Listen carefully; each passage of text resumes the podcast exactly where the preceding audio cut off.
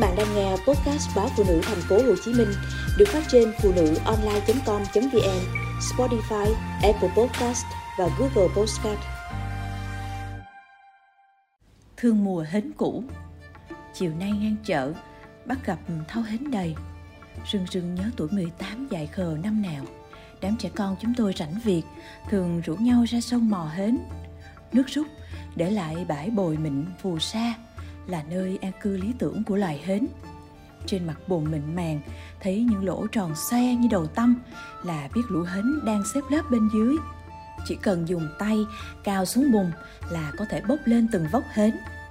Hến bắt về phải ngâm vài giờ cho sạch bùn.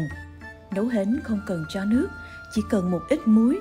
Hến vừa sôi đã ứa ra cái thứ nước trắng như sữa, thơm và ngọt lừ ruột hến mềm ngọt thanh, nước hến để lắng lại, bỏ lớp cặn, dùng để nấu canh rau dền, bầu, bí đao đều rất ngon. Hôm nào chị em tôi bắt được nhiều hến, má lại đãi cả nhà món hến xào, cuốn bánh tráng, rau sống, chấm mắm nêm.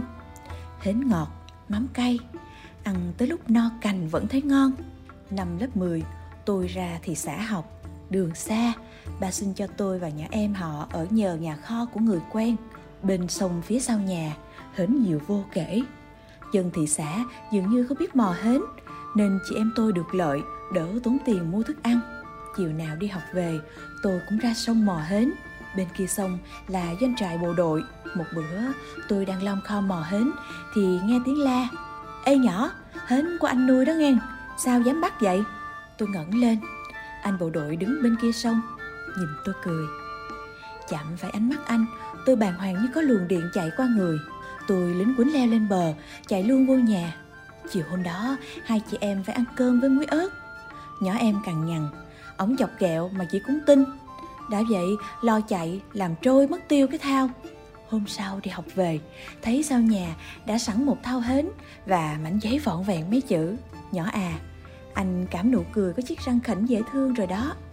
Tôi chạy ra bến sông thấy anh bộ đội đang đứng bên sông nhìn tôi cười cười, tôi đỏ mặt, thẹn thùng chạy vào nhà. Nghe tim đập rộn ràng như chống trận, từ đó tôi hết dám ra sông mò hến. Nhưng cứ về ba hôm, nhà tôi lại có thao hến ai đó để sẵn, hến người ta tặng. Tôi ăn nhẫn nha, nhẫn nhơ, từng con, nghe vị ngọt ngào, ngấm tận đáy lòng. Nhỏ em ăn xong bữa cơm, tôi vẫn còn gãy gãy từng con hến, nhìn âu yếm như thể chúng mang thông điệp yêu thương của người ấy hến mang cho mấy lần, rồi người ta tên gì, quê ở đâu, tôi cũng không biết. Từ hôm ấy đến nay, tôi vẫn chưa giáp mặt người ta vì bên ấy huấn luyện quân sự liên miên, nửa đêm nghe tiếng cản tập trung, lại bồi hồi, nhớ thương người ta vất vả. Bữa ờ, tôi đánh bạo mang tô canh hến sang cho. Cây cầu khỉ bắt qua sông đã hại tôi, cứ đùng đường như lắc vọng theo mỗi nhịp chân. Chưa sang hết cầu, đã nghe tiếng mấy anh bộ đội réo um tìm anh phải không em? Anh dặn ở nhà chờ anh. Sao em lại qua đây? Tôi run rẩy, không biết nên tới luôn hay quay về giữa một rừng áo xanh.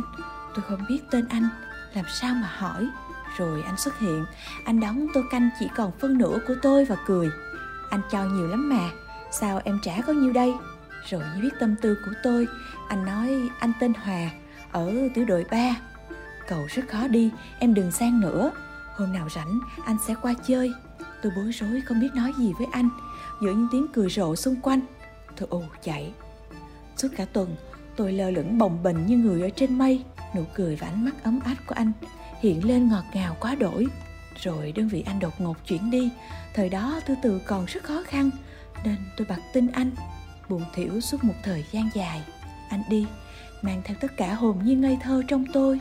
Đó có thể gọi là tình đầu không?